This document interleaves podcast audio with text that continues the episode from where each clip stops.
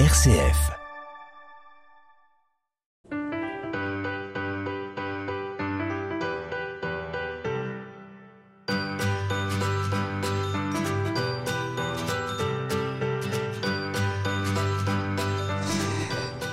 On est heureux de vous retrouver sous le soleil. Profitons-en. Paraît-il, ça ne va pas durer. Et on a la chance d'avoir avec nous Françoise Henry. J'en profite pour saluer nos deux réalisateurs, euh, Emmanuel et Clément, pour faire un coucou à Marc qui au studio euh, de la rue euh, voilà, Berthelot s'arrange pour que tout fonctionne. Et puis on est heureux de vous retrouver donc pour ces 40 minutes avec vous Françoise. Alors Jacques, un homme heureux. Vous me disiez hier, vous nous avez annoncé hier au repas des auteurs que nous allons réaliser aujourd'hui la Euh, 1558e euh, émission. 1558e édition, mesdames, messieurs, applaudissements.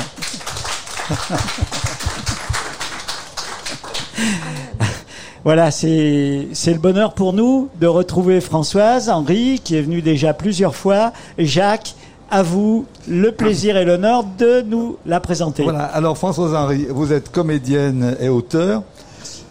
Vous avez commencé votre carrière à Radio France, 12 romans et de nombreux prix littéraires, dont le prix Sinodel Ducas, c'était le, premier, le prix Marguerite Audoux, et puis le prix Ex-Moya 2009, et vous avez été deux fois finaliste du prix Femina. Alors, vous êtes aussi, et je sais que ça vous occupe beaucoup, beaucoup, membre du conseil d'administration de la Société des gens de l'aide, et vous êtes à ce titre, j'allais dire astreinte, obligé de lire énormément de bouquins. Oui, enfin, c'est un plaisir aussi, Oui. quand même.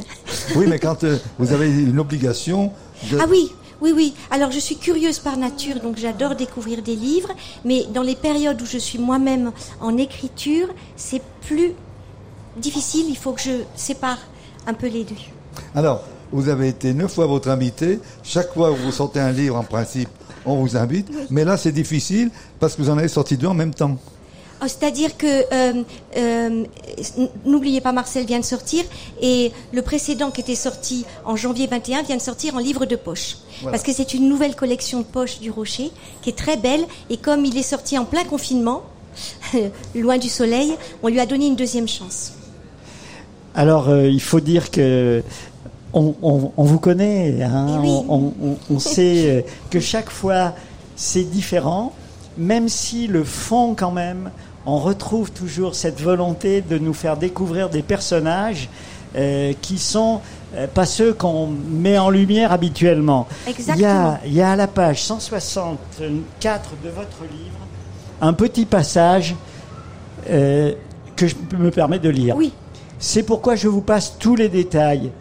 Tous, absolument tous. Sinon, vous allez refermer illico ce livre, ce biopic de quelqu'un de pas célèbre du tout, d'anti-célèbre, que je veux célébrer ici. Vous le dites en même temps que moi. Ce Oui, passage, il est Oui. central pour ce livre. oui. Alors en fait, euh, il, est, il est central effectivement, mais en même temps, si je le dis en même temps que vous, c'est que ce livre, je l'ai écrit d'une façon tellement étrange. C'était comme si je l'ai écrit en, en deux mois. Enfin, en- j'ai fait deux cahiers d'un coup, et, et c'était comme si j'entendais une voix. J'ai jamais écrit finalement aussi facilement. C'est un drôle de mot, mais aussi comme si quelque chose me le disait ce livre. Et Oui, donc, c'est- c'est je- pas votre style habituel. non, c'est pas mon style habituel, mais ça c'est bien. Parce que écrire, pour moi, c'est une aventure. Chaque livre est une aventure. J'espère jamais m'habituer à moi-même. Parce que ce serait terrible. Alors, n'oubliez pas Marcel, cette Marcel, avec deux LE, ce prénom euh, euh, un peu désuet, il faut le dire, mais il y en a certainement dans nos familles, des grandes tantes, des Marcel. Moi, j'en ai, j'en ai une vieille cousine. Oui. Euh, Je me souviens. N'oubliez pas Marcel. Cette Marcel, eh bien, vous l'avez connue. Bien sûr que je l'ai connu, puisque c'est quelqu'un de ma famille, mais je ne voulais pas que ce soit central dans le. le- je voulais On- pas que ce on- on ne soit. sait pas d'ailleurs, hein. Voilà, On- que ce soit, s'en doute. que ce soit une, voilà, que ce soit un récit familial, pas du tout, parce que pour moi, elle est emblématique de beaucoup de personnages, de personnes comme elle. Mais je l'ai connue, et en même temps, je l'ai connue un- pas mal, mais pas trop non plus. De toute façon, on n'arrive jamais à connaître complètement les gens, même avec lesquels on vit. Mais je l'ai connu juste ce qu'il faut. Et à chaque fois, c'est pareil pour mes personnages, pour avoir envie de plonger à l'intérieur d'elle pour me dire mais qu'est-ce qu'elle a dû penser quand il s'est passé ça, quand il, est, lui est arrivé ça. Quand je cherche toujours à, à aller euh, et là au plus profond d'elle parce que je voulais vraiment la rejoindre. Parce que sa vie aurait pu être totalement différente. Oui, sa vie. Alors, je parle Alors, des circonstances. Des circonstances, hein, donc euh, euh, 1922 moment donné. Oui, euh, naissance. naissance, 2018 mort, Mort. 96 ans, donc une Oui. longue vie. Elle a traversé un siècle, on, on peut dire.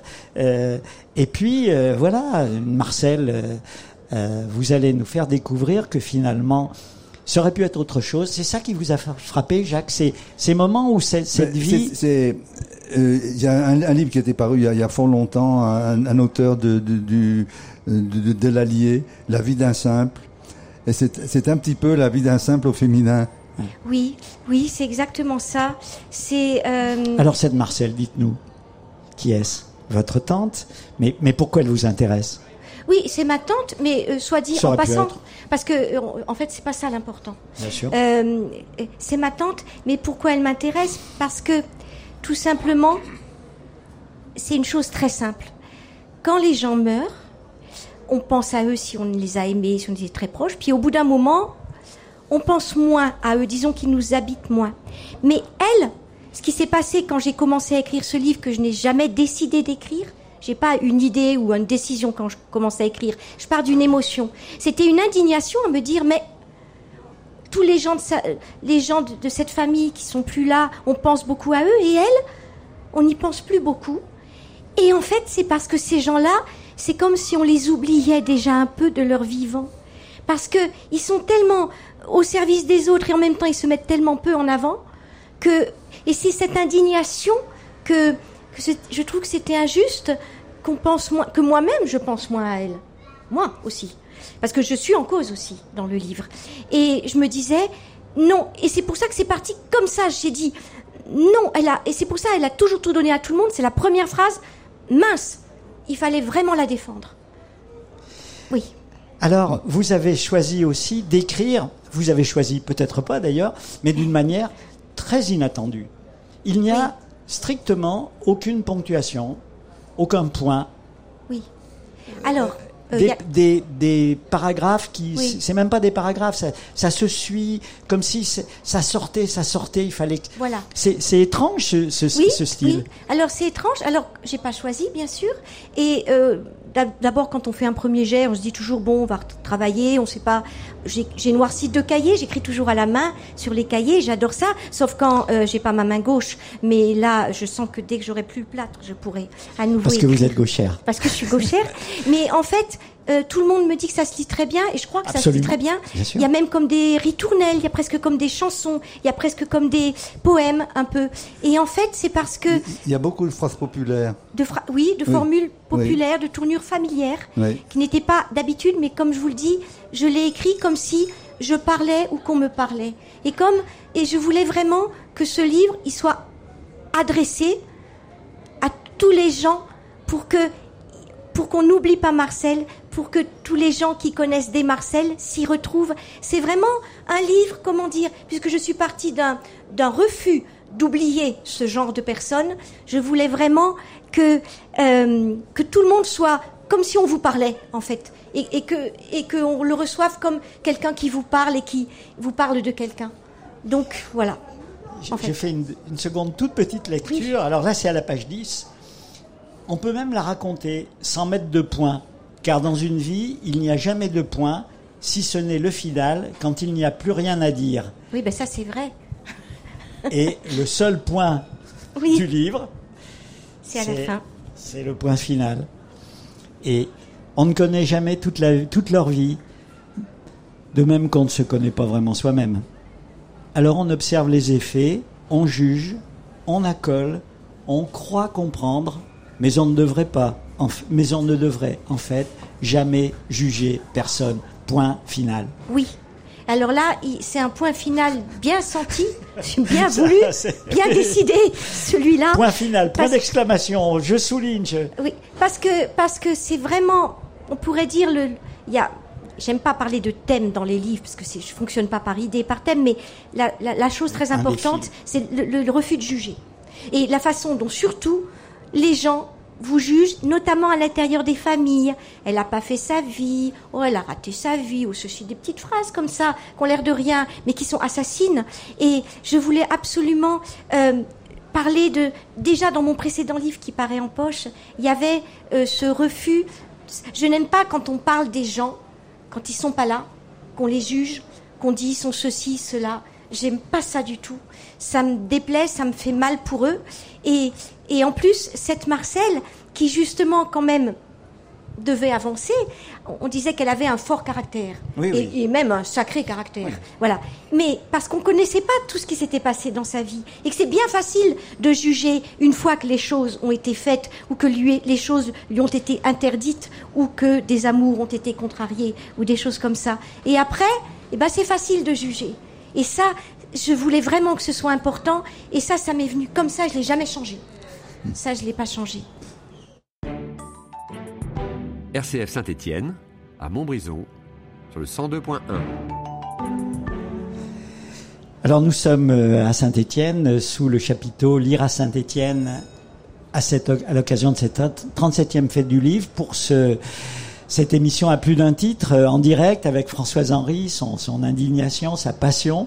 Et puis merci de nous accompagner autour de la présentation de ce livre, N'oubliez pas Marcel, aux éditions du Rocher. Alors, le livre est chronologique. Oui.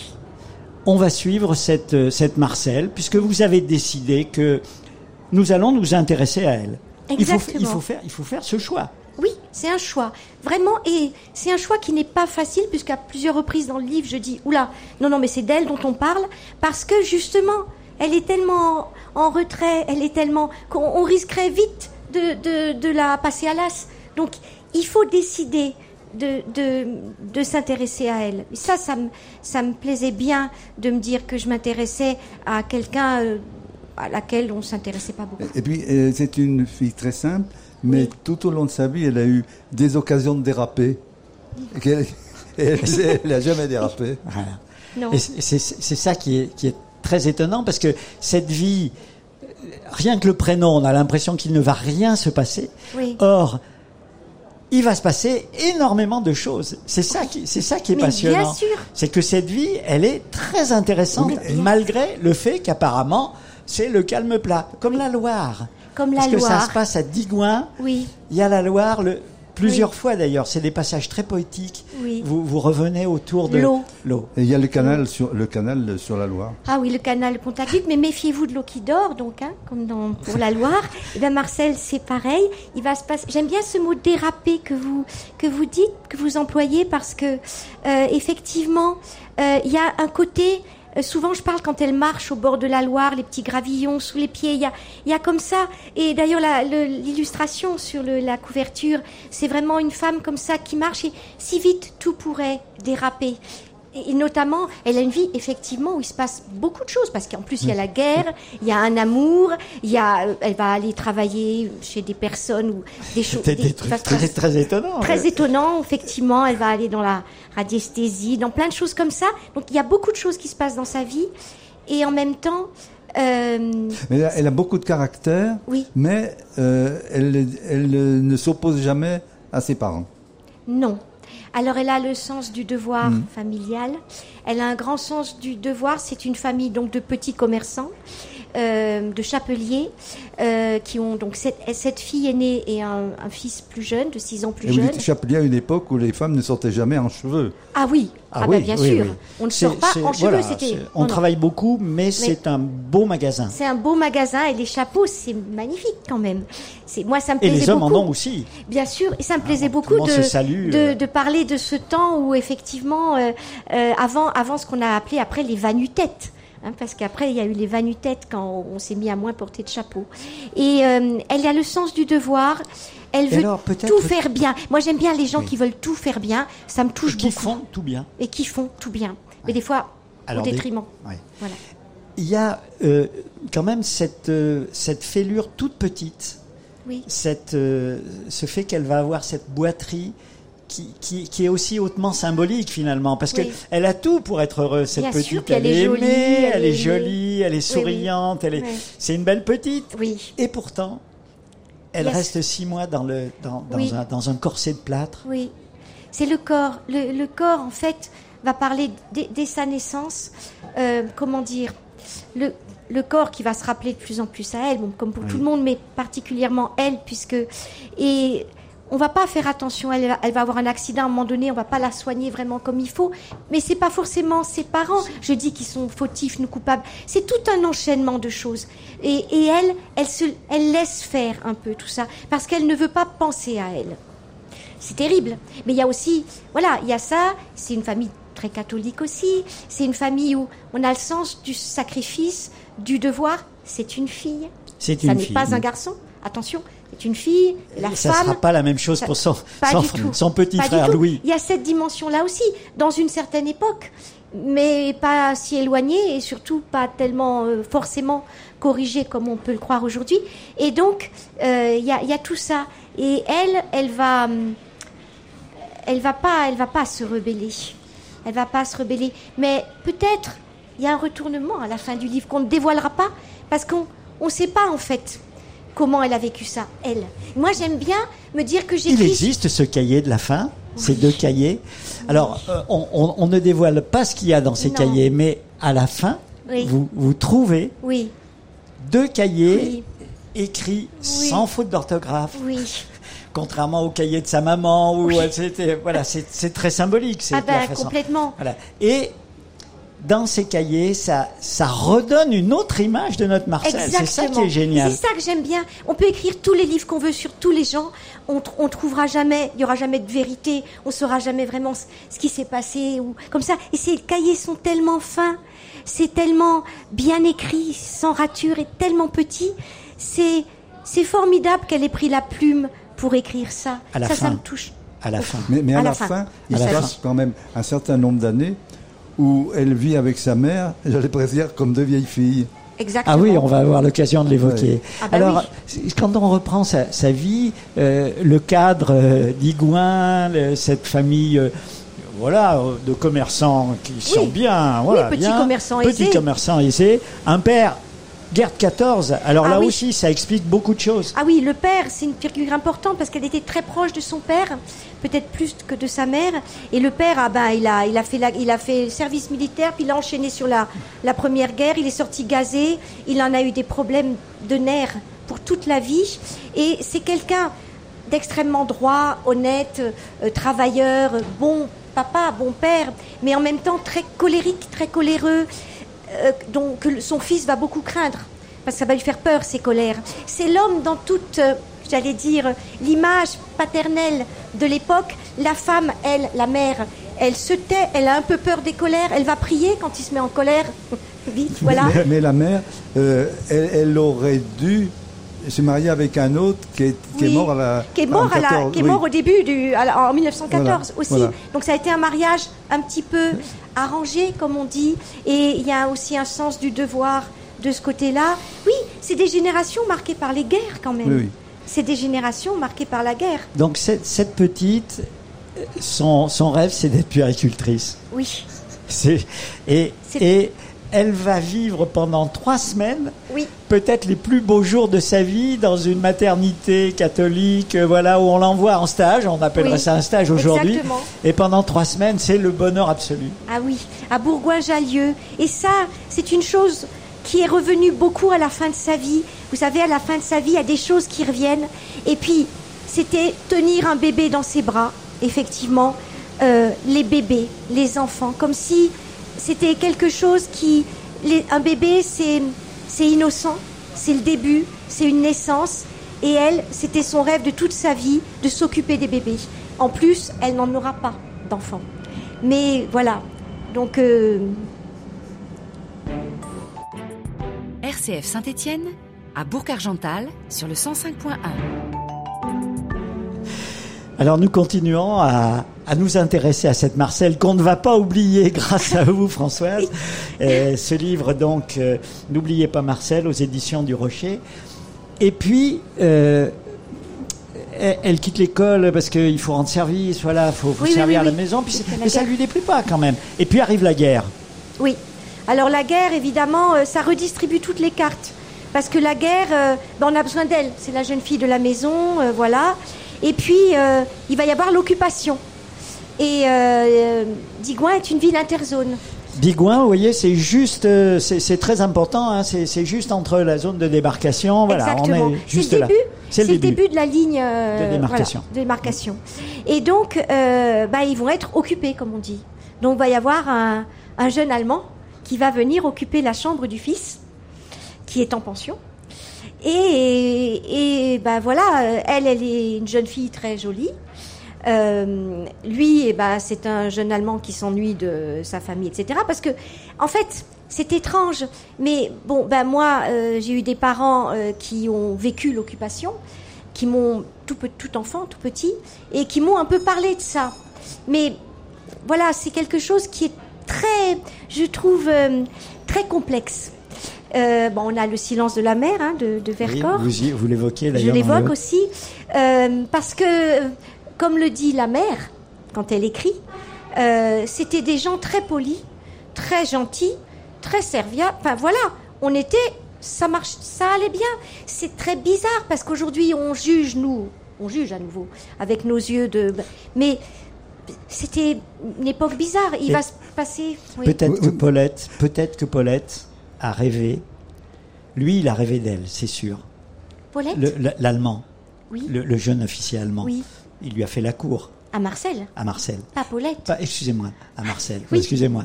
C'est pas À- grave. À, Marcel. Euh, il lui a fait la cour. Oui. Et peut-être qu'elle, son petit cœur abattu. Alors, qui il sera Qui Moi, j'aime bien elle, ne pas elle lui savoir. pose quand même une question. Ah oui, Terrible. Oui. Oui, c'est une question terrible. une même. question terrible parce que, Et qui change tout peut-être. ben oui, parce qu'à un moment donné, il lui dit euh, qu'il est- qu'elle est très jolie, il la trouve très jolie, voilà, et elle lui dit, et si votre fureur vous demandait de me tuer, vous feriez quoi? Alors, répond, Bah, vous lirez dans le livre. vous lirez dans le livre. voilà. voilà, on laisse le suspense. voilà. Alors la guerre va passer, la guerre va passer et elle, elle devient une jeune femme et son cœur va battre aussi ah oui, plusieurs fois. plusieurs fois. C'est ça qui est beau Bah bien sûr, Avec un- elle n'est pas insensible. avec un, un très joli garçon, un voisin. Oui. Euh, Oui, mais non seulement le cœur bat, mais il prépare tout. Et il achète le. On, achète le- les, les- les- Ah bah, le trousseau. le- le- la, la ménagère. la ménagère, le trousseau, lui fait son trousseau parce qu'elle va se marier. C'est évident Ah qu'elle bah, va se marier. bah, c'est obligatoire. C'est Il obligatoire. faut qu'elle devienne mère et épouse à l'époque. Voilà, enfin c'est obligatoire. Je dis ça, on fait ça parce qu'on prépare. Mais ce jeune homme, effectivement, euh, bah, c'est encore la guerre hein, qui, qui va jouer un sale tour, euh, puisque ce jeune homme, euh, euh, bah, les, parents, la mère ne voudra pas du tout euh, qu'elle le fréquente, puisque bon, bah, euh, son Et, père et est ça, elle ne discute pas. ah bah non, son père est soupçonné de collaboration. Donc, évidemment, Elle dit simplement, mais lui, il a rien fait. mais voilà, Ah oui. lui c'est le fils. Lui, c'est le fils. C'est le Bah oui, le Ça suffit. Mais c'est ça, dans ce livre, il y a tout ça, toutes ces générations, ces une- familles. Voilà, c'est une, une tragédie, mais, Oui. mais grecque. Enfin, c'est pas possible. Ah mais oui, oui, tout à fait. C'est très, c'est terrible. Et puis elle va devoir, comme on dit, se la fermer parce qu'elle ne peut rien dire. Elle, on touche à quelque chose de tabou, énormément. On touche à plein de tabous de toute façon. Dans, Mais elle se révolte quand même parce qu'on veut la caser avec un un, bah, un garçon, c'est trop joli ça. Et ce garçon, il, il pérore un peu Oui. et il montre avec le doigt et elle dit Avec je son n'épouse Son parapluie. sans avec son parapluie. parapluie. Je n'épouserai jamais celui qui monte le paysage avec son parapluie. Voilà. Elle est géniale votre. Bah, bah oui, parce qu'elle a beaucoup d'humour. Et faut dire, c'est une famille, on a beaucoup d'humour aussi. Hein. Et elle, effectivement, on veut la marier d'une façon complètement arrangée avec un garçon beaucoup plus âgé qu'elle, etc. Et tout. Et euh, la pauvre, elle est comme, je l'imagine comme quelqu'un en cage qui. Eh ben, il faut trouver une raison pour dire que non, ce n'est pas celui-là. Et ben, ce sera une raison aussi, aussi rigolote et, aussi voilà. futile. On peut dire que ça. Il montre toute la pointe de son parapluie. J'épouserai jamais un homme qui montre toute la pointe de son parapluie. C'est une pas. raison comme C'est trop autre. beau ça. Oui, oui, Alors, oui, mais bien tout sûr. au long de la vie va passer et il va y avoir des voyages. Ah, Des voyages. Alors, un, un pèlerinage Oui. Auprès du Padre Pio. Les plus anciens se, se souviennent peut-être Oui. certains. Il y avait des voyages organisés à Saint-Étienne pour aller. Voilà. hein. Et c'est un éblouissement. Oui, tout à fait. Elle, elle fait ce voyage pour faire plaisir à sa mère déjà, qui voulait absolument. Et quand elles reviennent, c'est comme si elles avaient, bah oui, c'est, elles ont été éblouies. Le, le mot est tout à fait ça. Et euh, c'est, comment dire, c'est presque ce qui les porte après dans leur vie. Elles ont une grande foi, toutes les deux. Et je tiens à ça, à dire que euh, je, trouve que c'est beau aussi les gens qui ont cette foi et cette chance qu'ils ont d'avoir cette foi, parce que elle, ça va beaucoup l'aider, Marcel. Ça va l'aider vraiment ça l'aide. Et elles, elles reviennent et elles sont toutes. euh, euh, voilà, c'est comme un, c'est un voyage comme un rêve réalisé. Voilà, c'est comme quand on a des rêves dans la vie, on se dit tiens, je voudrais faire ça. Et là, elles réalisent le rêve. Elles, elles prennent le train, elles arrivent là-bas, il y a le voyage. Elles organisent Valor, tout ça, enfin, elles deux, organisent tout ça. C'est Marcel qui organise oui, tout. Voilà. oui, oui. Et elles arrivent là-bas, elles arrivent même à, à, à le toucher, à lui donner la, enfin, à le- voir Ah, de très près. Elle demande à un moine de le. Et c'est, c'est vraiment, euh, voilà, c'est, on sent que leur vie étant ce qu'elle est, une pe- petite vie, eh bien, il y a besoin de cette chose qui dépasse tout, de ce dépassement qu'apporte la foi. La foi, c'est un dépassement, c'est un désir de, d'aller au-dessus. Et je trouve ça très, voilà, je, je, là encore, c'est pas moi qui vais me permettre de juger ça, et je ne jugerai certainement pas ça. Je trouve que c'est très bien qu'on trouve dans la vie ce qui peut nous aider à vivre, quelle que soit la façon que l'on trouve. Parce Alors, que notre- Marcel, euh, Marcel, pendant très très longtemps dans sa vie, elle est restée très proche de ses parents, alors que son frère, lui, Ah a oui. pu, a été pensionnaire, a pu s'éloigner un petit peu. Ah oui, c'est- sur le tard Oui. qu'elle qu'elle- qu'elle sort- qu'elle quittera la ville Oui. pour aller dans, un- dans une ville avec où il y a un, un type qui est un peu magnétiseur, qui est très différent. Alors, une année incroyable là aussi. Une pour, année à Pontarlier. Marcel à Ou Pontarlier. alors justement, c'est marrant parce que euh, là, j'ai la, la li- libraire de Pontarlier qui a eu un coup de cœur pour le livre. Et je viens d'apprendre que je vais aller à Pontarlier, justement, parce que dans cette ville de Pontarlier, elle va justement aller faire la petite main d'un hypnotiseur, magnétiseur Vous vous de la compte, famille. notre Marcel, c'est incroyable. Oui. Et elle va, elle va faire cette expérience de travailler avec ce personnage très particulier, très hum, voilà. Macho, Qui a une dragueur, Oui, qui a une dragueur, femme. qui a une voilà. Oui, oui, mais qui voilà, Voilà. qui va partout, voilà, qui est très Et très séducteur, voilà. Et elle, elle va faire l'expérience. Euh, à son euh, donc déjà on ne sait pas si son cœur va battre ou pas parce que c'est- toujours pareil les hommes après euh, dont elle va tomber amoureuse seront toujours des hommes qu'elle admirera Ah, voilà. en premier qu'elle divine- divinise. qu'elle divinisera Mais- elle se cherchera un dieu à chaque fois et un père un, Un dieu père, voilà. voilà c'est Mais, mais vous dites, ah il y, a- il y a la femme, il y a le mari, et vous dites, il y a un moment, il y a un lézard. Il y a un lézard, oui. Oui. Parce qu'ils sont tous les trois tout le temps. La femme, qui est le genre de femme, bon, bah, elle connaît son, Son son, homme, homme. ouais, hein. bon. bon. elle sait que, Voilà, il- est, voilà. peu. Et elle se doute de quelque chose, mais elle aime beaucoup. Marcel aussi, parce qu'elle a cette intelligence et cette finesse de comprendre que c'est pas Marcel qui court après son mari, pour le dire très simplement, mais que c'est Marcel, qui, son mari, qui est tellement euh, euh, comme ça, euh, qui a un côté tellement, comment dire, tellement de pouvoir à tout niveau Ouais. sur les personnes, manipulateur. manipulateur, Tout à fait. que bah, Marcel, elle va assombrer aussi là. Et cette femme, j'aime beaucoup ce personnage absolument secondaire du livre, mais j'aime beaucoup les personnages tout à fait secondaires comme dans les films. Et de toute façon, dans la, j'écris toujours sur des personnages secondaires dans la vie. C'est la même chose. Et cette femme, elle va, elle ne va pas du tout en vouloir à Marcel ni rien. Il y a une sorte de, de sourire un peu triste et ironique Mm. de dire bon, une de plus qui va tomber dans son escarcelle. Mais en fait, Marcel Ah, ne va non. pas y tomber. Bien sûr. Alors notre Marcel va rencontrer un, troisième, un, un autre Oui. homme, Un troisième homme. un troisième homme, qui, voilà. Alors il s'appelle Marc Camoletti, c'est vrai? Oui. Ah ben non, ça j'ai inventé. Vous l'avez inventé parce que c'est le nom d'un auteur dramatique. euh, Vous Ah savez, bon Boing Boing, Ah mais alors, la pièce la plus jouée dans le monde. mais oui, je savais. Alors, lisant le livre, je me dis tiens, j'ai déjà vu ça quelque part. Ah mais c'est un prêtre lui. C'est un prêtre. italien. Prêtre ah ben, italien, Vous savez, euh. Alors il se peut que quand on cherche un nom, euh, on a des noms comme ça qui nous Voilà. viennent. Eh ben, eh ben il, est- voilà. il est, il est vraiment génial ce prêtre. Ah, il est génial parce que c'est un prêtre euh, qui n'a pas les deux pieds dans le même sabot, si on peut dire. C'est quelqu'un qui voit euh, sa- Ah. Colérique, mais enthousiaste. et qui voit, et qui voit son, son sacerdoce enfin, ça- comme vraiment quelque chose. C'est une bataille. C'est, il est actif. Il n'est pas confiant d'Homédite. Il n'est pas euh, voilà.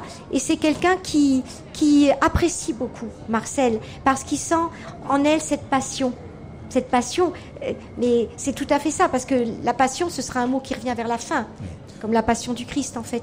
Cette passion qui a tous les deux sens, le sens de cet enthousiasme qu'elle a et cette passion, cette capacité de souffrance aussi, Souffrir. de souffrir. Et, et donc du coup, lui, ce prêtre, eh ben, il va l'embaucher aussi pour être la petite main, la petite. Et la elle fera ça très bien. Elle fera ça très Comme bien, d'habitude. sauf voilà. Oui, mais, mais tout change quand, euh, quand son frère vient voir le, personnage et, et- et lui raconte euh, Oui. qu'il faut- qu'il ferait bien de, de- de la payer, de la déclarer. La déclarer et un à peu, ce moment-là, elle, elle devient, Oui. elle revient dans, dans la, dans la vie normale. Voilà, Voilà. parce que jusqu'à retraitée. présent, elle faisait ce métier. Vous savez, les femmes avaient des petites mains, ceci, cela. On aide, on est payé au noir. Bon, et son frère, à un moment donné, qui voit qu'elle se tue à la tâche, va rencontrer Marc Camoletti, pas l'auteur, hein, le prêtre, et, et va lui dire, ben, il faudrait quand même la payer, la déclarer pour qu'elle ait une sécurité sociale, pour qu'elle ait quelque chose quand même. Donc c'est vraiment. Et moi, il n'hésite pas, l'autre. L'autre la déclare tout de suite? oui, oui, parce qu'il se dit quand même, c'est vrai que Oui, il faut pas exagérer. jamais s'il lui arrive quelque chose, tout ça. Faut pas exagérer. Mais c'est pour dire à quel point on était loin dans les années euh, so- 60, Voilà, ça- 70. on était déjà loin de. Enfin, j'aime bien voir qu'en fait, le chemin qu'on a parcouru, et en même temps, comme c'était récent que encore, eh ben, on pouvait employer, voilà, des gens comme surtout des femmes, sans les, sans les déclarer. sans- C'est comme une petite aide, quoi. La femme n'avait droit qu'à ça. Et alors, ce, euh, ce- cet homme, il est, il est enthousiaste, il est, il est beau, Oui. il est passionné, Mhm. et son petit cœur va battre à Bah Marcel. oui. Ah, bien sûr. Ah bah, et là encore, c'est impossible. Oui, elle prend que des amours impossibles. Mais en même temps. Mais c'est très beau parce que y a la scène à la fin, il Oui. va être nommé, il, il quitte, il part. Oui. D'ailleurs, elle va dire, euh, moi je rends mon tablier, et c'est plus possible, Oui, je veux pas m'habituer à un autre. non. Et il la, il, il la prend par les épaules, simplement, dans un geste euh, extrêmement à la fois tendre et paternel, très très beau. Ça suffit pour dire tout ce qu'il y a entre c'est, on, peut dire beaucoup avec euh, Ah sans, oui. démonstration. C'est- fort ça. Oui, dans, dans la vie, je, je trouve que ça, c'est comme des fois, on- on n'arrive pas à parler à quelqu'un, on a- et puis il y a un sourire, un regard, un geste, et des fois, c'est plus fort que toutes les conversations, toutes les choses du monde. Et je dis dans ce passage que vous évoquez, c'est ainsi que va, ou plutôt s'en va, la vie. Parce que aucun des deux n'a osé. Ils, peuvent, ils peuvent pas, de toute façon, lui, il est prêtre, elle est le... Voilà. Mais il, il y a tellement... C'est tel, moi, ça me touche tellement les, les, les choses comme ça qui pourraient se faire et qui se font pas. Et, euh, et c'est là où peut-être les écrivains peuvent agir euh, en disant que ça aurait pu se faire, en, en faisant rêver et en, et en montrant que même quand on croit que rien en fait ne s'est passé, il s'est passé quelque chose. et qu'on peut vivre des fois toute sa vie avec un sourire dont on se souvient, avec un regard de quelqu'un qu'on a aimé, avec un geste qu'on nous a fait. Et toute sa vie, bah, ça nous nourrira. C'est magnifique. Je voudrais Vous voyez, cette Marcel, quand même, alors moi j'en suis, Est-ce j'en que vous suis croyez que sidéré. votre plâtre, quoi. il vous sert à quelque chose Dites. Son plâtre, est-ce que vous croyez qu'il lui sert à quelque chose Parce qu'elle se sert de sa main de façon tout à fait normale.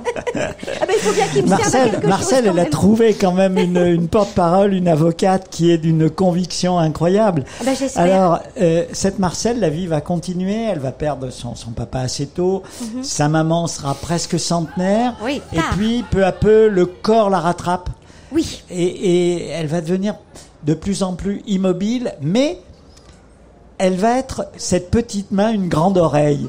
Et je trouve cette formule magnifique parce qu'elle, ça a toujours été une petite main. Elle peut ne, maintenant ne plus rien faire. Non. Et pourtant, c'est une grande oreille. Elle Oui. est là. Elle est là. Ce qui est formidable, c'est que petit à petit, le corps va l'immobiliser. Effectivement, le corps qui est qui est notre partenaire toute la vie, mais des fois on s'en rend pas compte jusqu'à ce que Oui, il nous, rattrape. il nous parle. Voilà, il nous rattrape. Et là, il la rattrape bien. Et, et justement, euh, elle va être immobilisée et elle va encore aider elle va aider avec ce qu'elle peut, c'est-à-dire qu'elle sera là pour écouter les plus jeunes, les autres générations, les descendants, les, tout le monde, qui viendra lui, lui téléphoner, lui parler, leur confier ses soucis. Encore récemment, une cousine un peu assez âgée me disait que c'était elle qui l'avait aidée dans un moment difficile, alors qu'elle était dans un fauteuil roulant. Mais c'était une grande oreille. J'ai dit la grande oreille parce que euh, moi je l'avais beaucoup au téléphone et que eh ben, je savais que quand j'appelais, d'abord elle répondait, elle était là.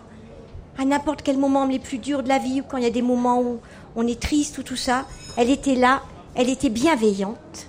J'aime beaucoup ce mot, bienveillante. Elle était là et elle pouvait vous aider, vous parler, vous écouter. Mais écouter, c'est une chose qui, qui n'est pas très courante. Beaucoup de gens ne vous écoutent pas, ils parlent, mais ils vous écoutent pas. Écouter quelqu'un, c'est, c'est, merveilleux. C'est une, une grande force et c'est une grande aide pour les autres, d'être, pouvoir être écouté. Et c'est une grande oreille, oui. Et puis elle va partir et euh, alors c'est dur, hein, c'est ce que vous racontez bien sûr, mais en même temps, vous avez l'impression qu'elle qu'elle va être accueillie, oh qu'elle est attendue par tous ceux finalement que dans sa vie elle a aidé avec toute sa discrétion à, à avoir une, une, vraie vie, une belle vie. Bien sûr. Donc il y, a une sorte d'apothéose. Moi ça m'a. Oui. C'est une apothéose. Euh, je, me permets de vous dire, mais ça ressemble un peu à l'ascension de la Vierge. Quoi. Elle monte au ciel. Beaucoup de gens m'ont dit ça. C'est vrai Oui, comme, Sylvie Germain elle était, euh, m'a dit la même chose. C'est étonnant. Sylvie Germain. Sylvie Germain qui a adoré le livre, elle m'a dit c'est une passion. Oui, c'est c'est une c'est comme euh, c'est comme une vierge effectivement. Et et en fait euh, c'est comment dire. vous dites, vous avez l'impression qu'elle va être accueillie. Non, je sais, je sais qu'elle va être accueillie. Je me dis, je me dis que toute une vie comme ça, passer à aider les autres, à être, c'est pas possible qu'il n'y ait pas quelque chose après. Qu'on croit ou qu'on croit pas, c'est pas le problème. D'ailleurs, je me, je donne pas ma, je me place pas là-dessus. Mais je dis, je sais qu'elle va être accueillie parce que, euh, pour, et puis d'ailleurs aussi, moi, je crois toujours que les disparus sont, sont là. Mais ça, j'ai toujours cru, hein, dans tous mes livres. Vous le savez. bon, les disparus sont avec nous. Et euh, c'est Victor Hugo qui disait, les morts sont les invisibles, mais ils ne sont pas les absents. Mais c'est tout à fait ça. Donc, ils sont là et ils sont d'ailleurs à un angle du plafond. Ça, j'ai remarqué que depuis ma première grand-mère qui est morte quand j'avais 8 ans, euh, je pense que ces gens, quand ils savent qu'ils vont mourir, ils regardent un peu par là. Et quand j'étais petite, je me disais, tiens, elle voit, elle voit des gens. Et je l'ai, et je l'ai retrouvé là. Mais ça, ça c'est une idée peut-être de moi, hein, mais bon, euh, je, je, je, sens qu'il y a quelque chose. Alors, ce, livre euh, qui est pas comme les autres. Non. Euh, même si c'est même si c'est la suite de votre votre travail, vous en êtes sorti comment?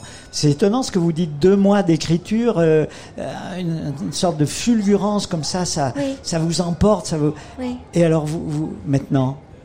Moi maintenant quoi? Maintenant vous, pouvez recommencer autre chose ah, Mais j'ai déjà recommencé. recommencé. oui, comme je le dis au début, hein, même en y passant toutes ces, toutes ces nuits armées d'un stylo, on pourra jamais sauver toutes les vies. Alors la sienne, oui, mais j'en ai plein d'autres à, à sauver. Donc il faut pas que je perde de temps. Non, ce que je veux dire, c'est que j'ai écrit ces deux cahiers d'une traite en me disant ça je publierai pas, je mettrai de côté, c'est pour c'est comment dire, je savais pas ce que j'allais en faire parce que parce que c'était venu tellement vite que je savais pas ce que ça valait. Je savais je n'avais pas d'idée. De toute façon, je sais jamais ce que ça vaut moi, mais voilà. Mais euh, j'étais déjà sur un autre projet qui est beaucoup plus énorme qui me donne un peu de fil à retordre et sur lequel je suis encore et vers lequel j'espère trouver le, le bout du la lumière. Voilà. Parce que c'est ça, en fait, une écriture, c'est on avance, on tâtonne. J'aime bien quand Patrick Modiano dit on est comme dans, une voiture dans le brouillard, on n'y voit plus rien, on ne sait pas où on va, etc. Mais il y a une lumière au bout. Donc là, je commence peut-être à entrevoir la lumière de cet autre gros travail. Mais Marcel est à part dans, dans je crois, dans, parce que euh, c'est comme une fulgurance. Mais voilà. C'est comme une fulgurance. Merci et on, a on porte toutes et toutes, je pense, des Marcel dans nos cœurs. Ah oui. Merci d'avoir été leur porte-parole et par certains côtés le nôtre aussi. Je l'espère. Oui, je- bien sûr, bien sûr.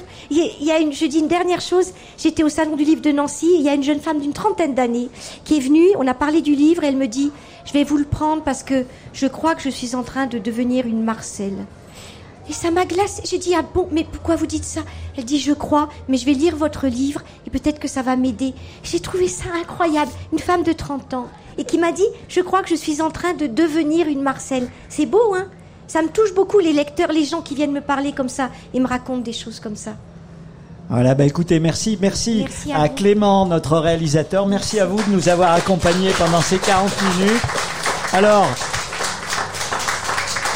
voilà. On-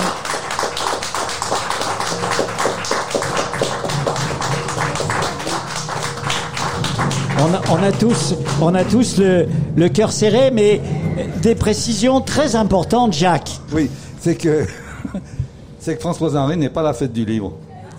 Voilà. Voilà. On- moi, j'étais persuadé qu'elle serait invitée à la fête du livre. Donc, j'avais organisé cette, cette plus d'un titre. Et puis, elle n'est pas la fête du livre. Donc, euh, si vous voulez l'ouvrage, il est là, vous ne le trouverez pas ailleurs. Voilà. Voilà, donc euh, nous sommes euh, nous sommes le chapiteau de la fête du livre, la grande librairie, et nous nous improvisons libraire pour la circonstance. Euh, T'es d'accord, Claude? Aucun problème. Donc euh, voilà. Merci.